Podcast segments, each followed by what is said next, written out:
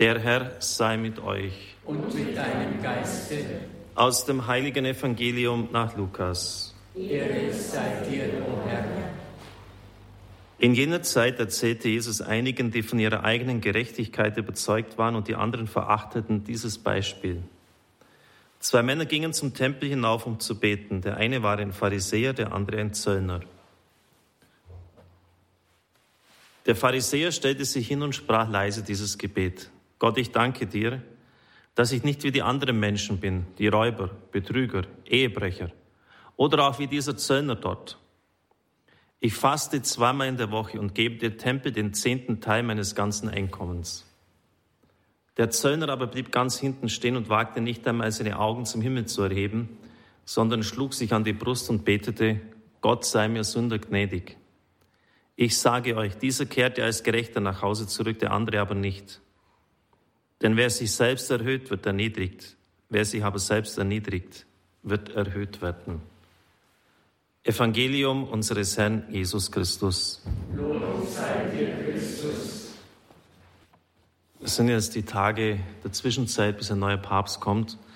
Ich habe aber hier noch einmal einen Rückblick von Dr. Andreas Püttmann gefunden, der mit einigen wenigen Sätzen die Leistung dieses Pontifikats ins Gedächtnis ruft. Das möchte ich den Anfang meiner Ausführungen stellen. Acht Jahre war er oberster Hirte und hat 24 apostolische Reisen ins Ausland auf fünf Kontinenten unternommen. Das heißt jedes Jahr durchschnittlich drei. 31 inneritalienische Pastoralreisen, 348 Generalaudienzen, unzählige Katechesen und Ansprachen, drei Enzykliken, drei Bücher geschrieben über Jesus Christus, die Aufarbeitung des Missbrauchsskandals, die Versöhnungsinitiative gegenüber den verstockten Pius-Brüdern, Impulse für den interkonfessionellen und interreligiösen Dialog, insbesondere gegenüber der Orthodoxie und dem Islam, die Anregung so wichtiger philosophischer und politischer Debatten wie über Glaube und Vernunft, Religion und Gewalt, Politik und Recht, Humanökologie und Entweltlichung der Kirche. Es war für die kurze Amtszeit von acht Jahren ein außergewöhnlich reichhaltiges Pontifikat. Der alte Papst hat sich in seinem Dienst für Glaube und Kirche, aber ebenso für eine humanere Welt in einer Weise verausgabt, die bei gutwilligen Menschen nur tiefe Bewunderung und Dankbarkeit hervorrufen kann, selbst wenn sie bei der ein oder anderen Frage anders denken als er. Benedikt hat seine Kirche mit Bravour vertreten auf vermintem Terrain, wie bei der muslimischen Türkei. Da ging ja die Regensburger Rede voraus und das waren ja unglaubliche Sicherheitsmaßnahmen, die da getroffen worden sind in dem von Missbrauchsskandal geschüttelten USA, auch super schwierig, im laizistischen Frankreich, im anglikanischen Großbritannien, das sind ja großformatig, die auf der ersten Seite Bilder erschienen, wo wir ihn als Hitlerjungen denunziert haben.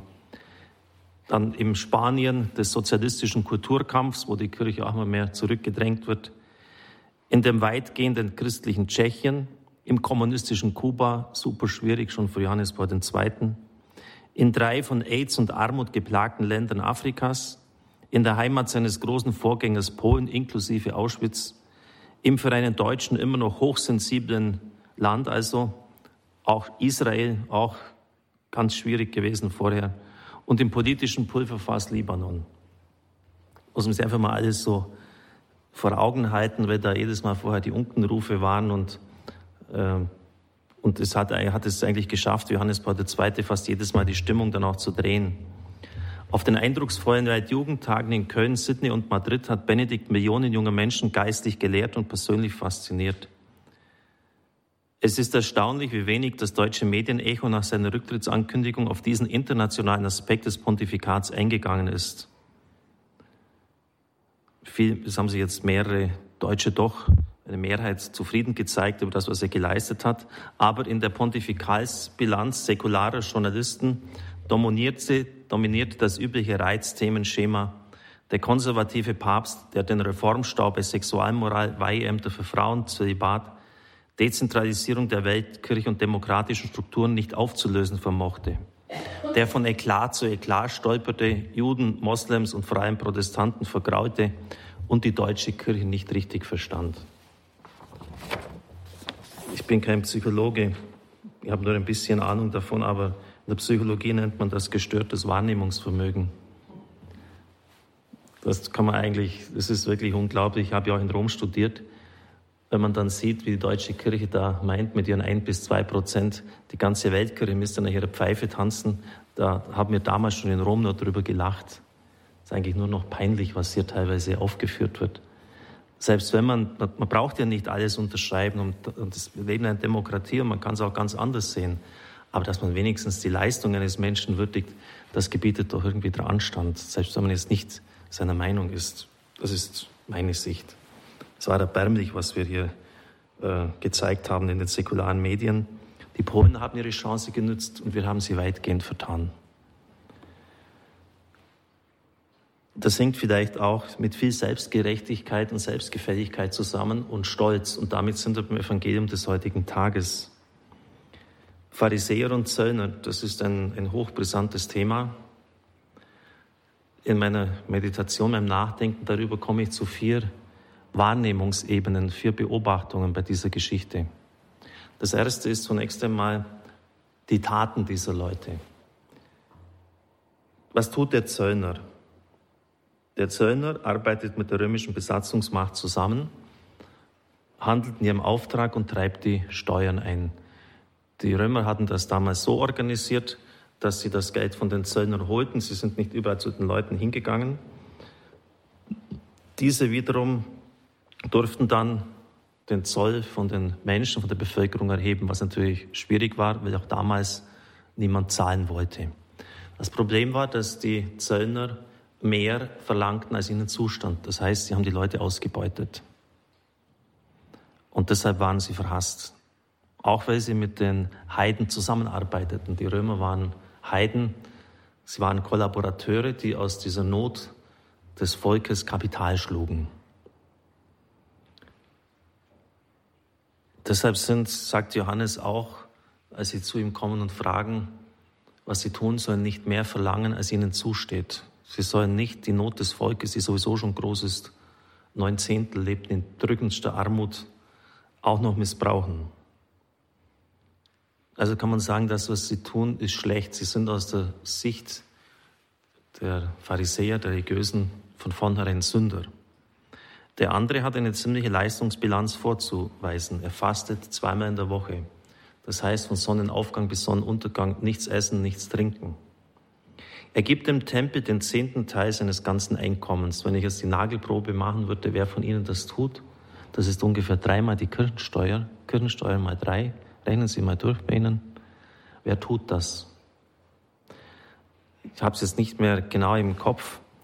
Ähm, was die dann auch beten, das ist auch eine Unmenge, also nicht gerade wenig. Also mit, seinen, mit dem, was er religiös tut und was der andere tut, ist ganz klar die Partie für den Pharisäer entschieden. Die zweite Wahrnehmungsebene, welches ist, wie sie von den Menschen gesehen werden. Es ist klar, der Zöllner ist verachtet, die Leute werden gemieden. Ein anständiger Pharisäer geht nicht zu ihnen hin, er wird dadurch auch kultisch unrein. Wenn man sich mit solchen Sündern einlässt, wird man unrein. Die Pharisäer, Pharisäer sind Abgesonderte, so heißt ja dieser Begriff auf Deutsch, Abgesonderte, Abgetrennte. Sie begeben sich nicht in dieses infizierende Milieu sozusagen hinein. Und der Zöllner weiß schon genau, warum er da sich ganz hinten im Tempel aufstellt. Er will gar nicht auffallen, er will gar nicht anecken.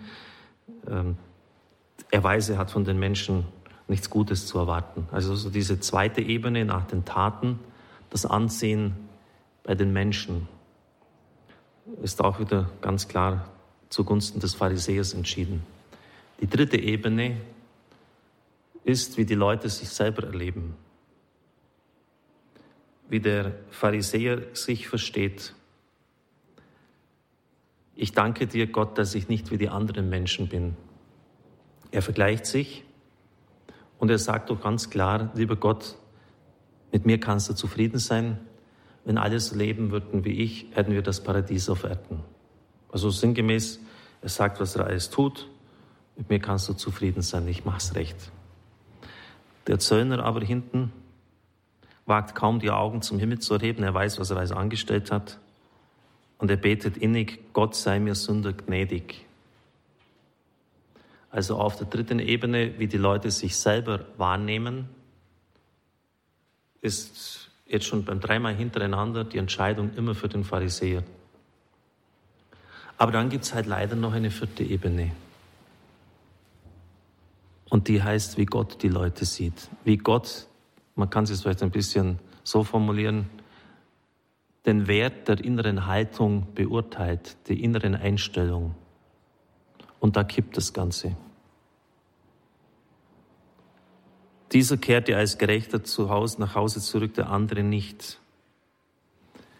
Der Pharisäer fällt durch bei Gott. Ich faste zweimal in der Woche. Ich gebe dem Tempel den Zehnten meines Einkommens. Ich danke dir. Sein Gebet ist eine Leistungsschau. Sein Gebet ist ein Aufrechnen dessen, was er tut. Es hat mit Anbetung, mit Lobpreis, mit Gott die Ehre zu geben, gar nichts zu tun. Und aufgrund dessen, was er tut, macht er Gott die Rechnung auf und verachtet andere. Das heißt, dieser Mann ist stolz und der Stolz hat eine sehr unangenehme Eigenschaft, er verblendet. Ein Stolzer sieht die Wirklichkeit nicht mehr, wie sie ist. Und der kann nur gerettet werden, wenn er eine ganz besondere Gnade bekommt. Stellen Sie sich vor, der Mann stirbt in diesem Zustand und meint, dass er im Himmel ganz oben und ganz vorne mit dabei ist und sieht dann, dass er vor Gott überhaupt nicht bestehen kann. Und darum sagen die Heiligen und die Großen der Kirche immer wieder, es gibt keine Heiligkeit ohne Selbsterkenntnis. Es gibt keine Heiligkeit ohne Selbsterkenntnis. Ohne dass du dich in den Spiegel schaust und selbst erkennst, auch deine negativen Anteile, die bei jedem Menschen da sind, gibt es keine Heiligkeit. Der Pharisäer lügt sich selber an. Er lügt sich in die Tasche. Er meint, wie gut er ist und verachtet andere. Er ist stolz. Und das ist eine Tragik, weil das kaum jemand von uns herbringt, dass er zweimal in der Woche fastet, dass er so viel Geld für religiöse Sachen ausgibt und trotzdem durchfällt. Das ist ja auch immer so, die, Sie wissen ja, die Kirchenbesucher, die werden immer so pauschal oft so diskriminiert und gesagt, ja, der geht immer in die Kirche, der ist auch nicht besser. Das ist, das ist genau damit gemeint. Was nützt dir dein ganzes religiöse Getue, wenn du keine Liebe zum Nächsten hast, wenn du innerlich richtest und urteilst ohne Ende? Es nutzt dir gar nichts. Es wird dir zum Gericht. Der Zöllner weiß, was er angestellt hat. Er schlägt sich an die Brust und sagt, Gott sei mir Sünder gnädig. Das ist das Entscheidende und das lässt sich auch nicht bei Knopfdruck herbeiführen, aber ist das Entscheidende, dieser innere Schmerz, in der Reue. Ich habe Menschen wehgetan. Und damals ist mir nicht zimperlich umgegangen. Wenn er zu viel verlangt hat, dann hat das Elend und Not für die Ausgebeuteten bedeutet. Die haben dann nichts mehr zum Beißen gehabt. Es tut mir wirklich leid. Das ist das Entscheidende. Der Schmerz in der Reue. Das war nicht gut. Wie gesagt, das lässt sich jetzt nicht per Knopfdruck herstellen. Aber man kann ja auch zum Beispiel darum bitten. Und wenn wir vielleicht auch mal eine Andachtsbeichten machen, manche kommen ja jeden Monat oder auch, ja, Mariensamstag, dann wird sich vielleicht nicht immer so ein Schmerz einstellen. Aber wenn es auf die Dauer nicht passiert, dann läuft auch hier etwas schief. Es muss einfach diese innere Betroffenheit da sein, ich habe mich verfehlt gegenüber Gott und den Nächsten. Herr, bitte sei mir gnädig. Er schlägt sich an die Brust. Und so kehrt er als Gerechter nach Hause zurück und der andere nicht. Und so sind die Dinge oft ganz anders vor Gott. Hat kürzlich jemand bei mir, der hatte so eine Art Nahtoderlebnis und durfte sein ganzes Leben sehen und hat er gesagt, es war ganz erstaunlich, Dinge, wo ich meinte, die sind jetzt ganz groß und schwer vor Gott, die hat Gott gar nicht so dramatisch empfunden. Also die wurden gar nicht so schwer beurteilt von ihm. Und dann scheinbar kleinere Dinge, auf denen lag ein ganz großes Gewicht und das waren fast immer Lieblosigkeiten. Absichtlich dem anderen ein Bein stellen, absichtlich den ins Messer laufen lassen, denunzieren. So die, diese absichtlichen Lieblosigkeiten sind vor Gott ganz gravierend. Und da können Sie dann einpacken mit dem ganzen frommen religiösen Gesoxe und Getue, wenn das nicht stimmt. Wenn Sie Lügen mal verreisen, kaum dass Sie aus der Kirche hinausgehen. Das Evangelium ist immer, immer sehr, sehr konkret. Immer sehr konkret. Und wir sollten uns schon überlegen, wo das auch für uns gilt.